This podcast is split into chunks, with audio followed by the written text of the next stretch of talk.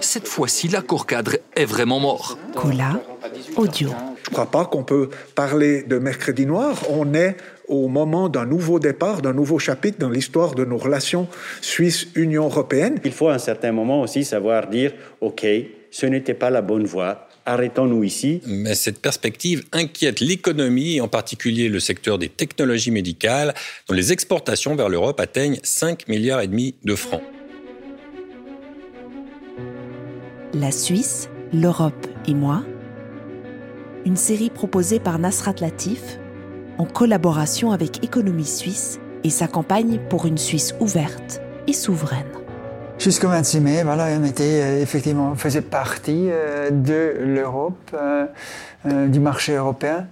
Et depuis, on ne fait plus partie parce qu'on est relégué à un État tiers. Mais c'est naturellement absolument exclu de penser qu'on n'ait plus de relations avec nos voisins. Daniel Delfos, responsable innovation et régulation pour Suisse MedTech.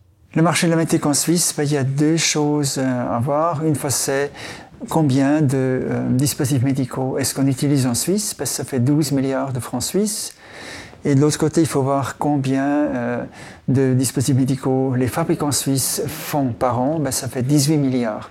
Donc on voit effectivement qu'on a un surplus de 6 milliards qu'on exporte. Et en effet, on exporte 12 euh, milliards et on importe 6 milliards, et les autres 6 milliards viennent des fabricants suisses.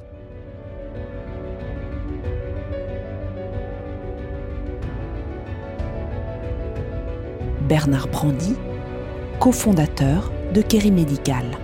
Le 26 mai, quand il y a eu la rupture des négociations, euh, on est vraiment tombé de la chaise. On s'est dit, mais qu'est-ce que c'est que ces politiques qui ne sont pas capables de se mettre d'accord et surtout qui ne voient pas les conséquences pour les patients et les gens nous, en tant qu'entrepreneurs, on fait aucune différence. Et d'ailleurs, la population des chirurgiens ne fait aussi aucune différence. C'est-à-dire qu'il y a des congrès euh, européens bah, il y a les Suisses, les Européens, euh, tout le monde, quoi. Ça ne change rien. On a plusieurs milliers de fabricants euh, dans le monde entier. On a 350 en Suisse et tout le monde est lié.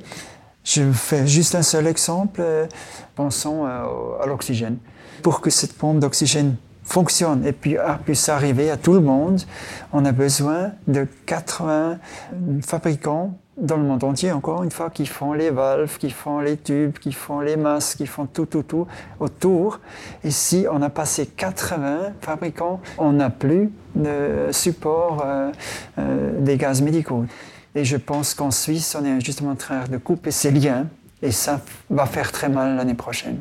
Bon, il y a des conséquences immédiates euh, du genre euh, réétiqueter les produits, euh, mettre en place une personne qui est responsable en Europe parce que maintenant la Suisse ne fait plus partie de l'Europe, enfin des choses comme ça, bon, qui ont des conséquences, je dirais, assez pécuniaires et assez court terme, mais il y a des conséquences bien plus graves qui sont que bah, certains produits vont disparaître du marché, soit en Suisse, soit en Europe, et on ne maîtrise pas non plus la totalité des changements qui pourraient nous tomber dessus.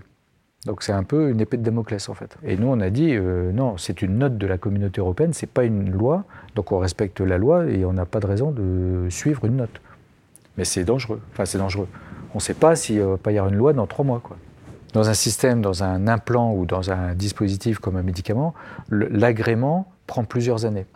Donc si, si l'Europe décide que les produits suisses ont besoin d'un agrément européen, c'est tout à fait son droit, mais il faut qu'il y ait plusieurs années de mise en conformité parce que sinon on ne peut pas y arriver. Et quand il y a eu le nouveau règlement qui a été voté en 2017, la mise en conformité, c'était trois ans.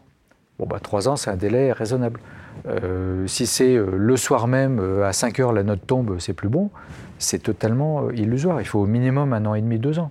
Pour l'exportation, voilà, il y a la Commission européenne qui a décidé de ne plus accepter les certificats des produits suisses. Donc on a 54 sociétés suisses euh, qui d'un jour à l'autre n'avaient plus des certificats valides.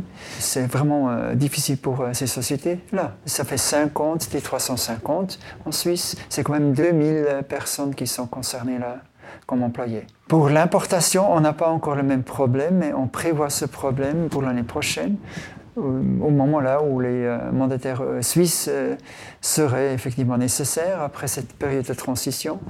Et on prévoit qu'on a peut-être jusqu'à 12% de produits, ça veut dire chaque huitième produit ne serait plus atteignable pour nous, patients en Suisse. Et si vous perdez un huitième des produits, on peut aussi dire peut-être chaque huitième opération ne peut plus être faite.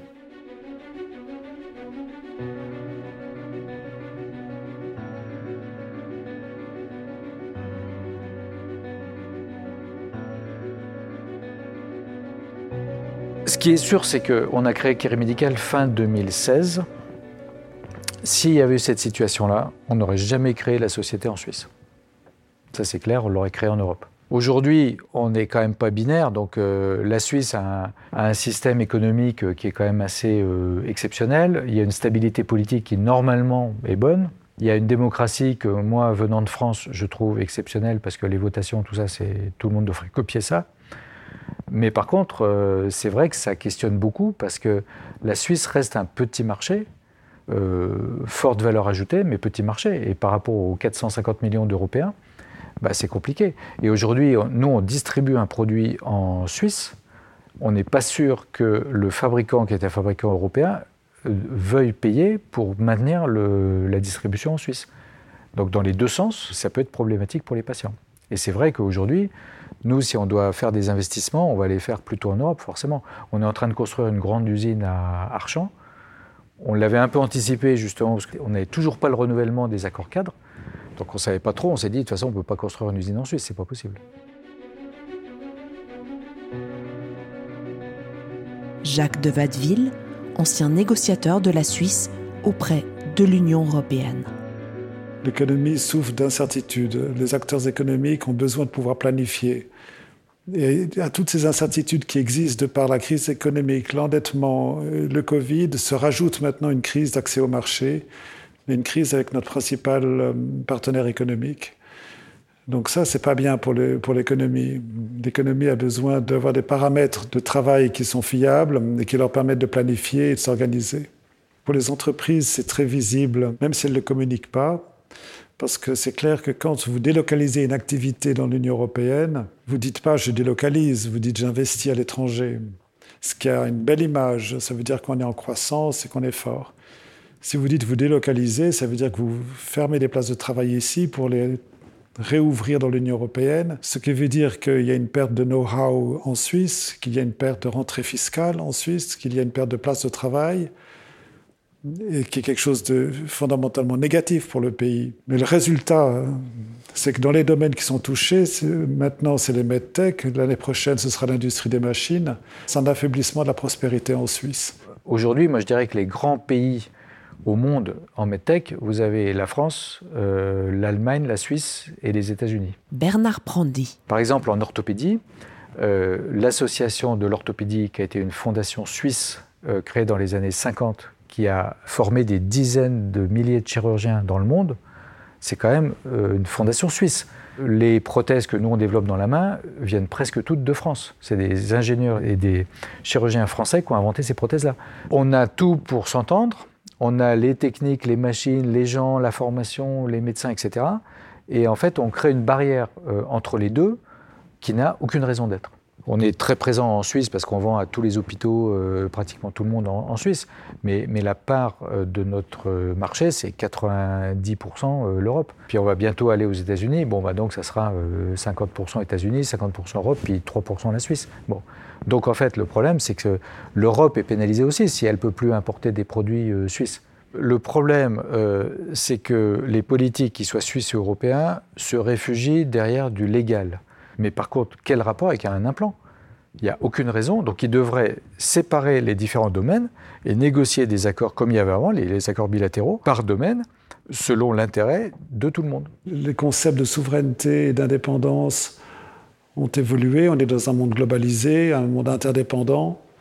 Et donc vous avez la souveraineté formelle et la souveraineté réelle qui est la capacité d'influencer son destin. Jacques de Watteville. Pour les pays de l'Union européenne, pour prendre cet exemple-là, ils ont fait un sacrifice de souveraineté formelle en se mettant ensemble et en construisant le marché intérieur, mais ils ont une influence sur les conditions cadres qui les gèrent qui est plus importante qu'avant. Pour la Suisse, c'est un peu le, même challenge. Ceci dit, il faut voir que dans la pratique, même si on n'est pas soumis au droit européen, on doit quand même s'aligner sur le droit européen. C'est ce qu'on a appelé le autonome Nachvollzug, à savoir le fait qu'on s'adapte spontanément au développement du droit européen sans être lié et sans réciprocité. Est-ce que c'est ça le modèle de souveraineté qu'on a en tête? De devoir s'aligner sur les autres sans pouvoir exporter vers les autres? Daniel Delfos. Pour l'exportation, on veut aller sur le marché européen, donc c'est la Commission européenne qu'il faut euh, convaincre. Et c'est la seule manière de les convaincre, c'est de discuter avec eux. C'est un dialogue avec l'Europe qu'il faut relancer, je pense au niveau euh, plus haut en Suisse, du Conseil fédéral. Pour l'importation, c'est tout à fait différent parce que c'est nous, nous l'avons dans nos mains en Suisse, c'est les autorités euh, suisses avec le Conseil fédéral aussi. Mais là, il faut effectivement que les autorités comprennent ce que l'industrie leur dit et qui changent selon nos craintes et nos voeux un petit peu, un tout petit peu l'ordonnance des dispositifs médicaux qu'ils ont écrits. On pourrait trouver des solutions assez simples si on voulait. Nous, les Suisses, on a l'impression qu'on peut tout faire nous-mêmes. Et comme j'ai fait cet exemple avec les euh, provisions des gaz médicaux, non, on est vraiment lié avec beaucoup, beaucoup d'autres sociétés partout euh, dans le monde entier. Et si on veut avoir justement cet approvisionnement euh, qu'on a aujourd'hui, ben, il faut continuer à travailler avec le monde entier. La Suisse, l'Europe et moi, une émission Cola produite par Nasrat Latif, réalisée par Zelda Chauvet, en collaboration avec Économie Suisse et sa campagne pour une Suisse ouverte et souveraine.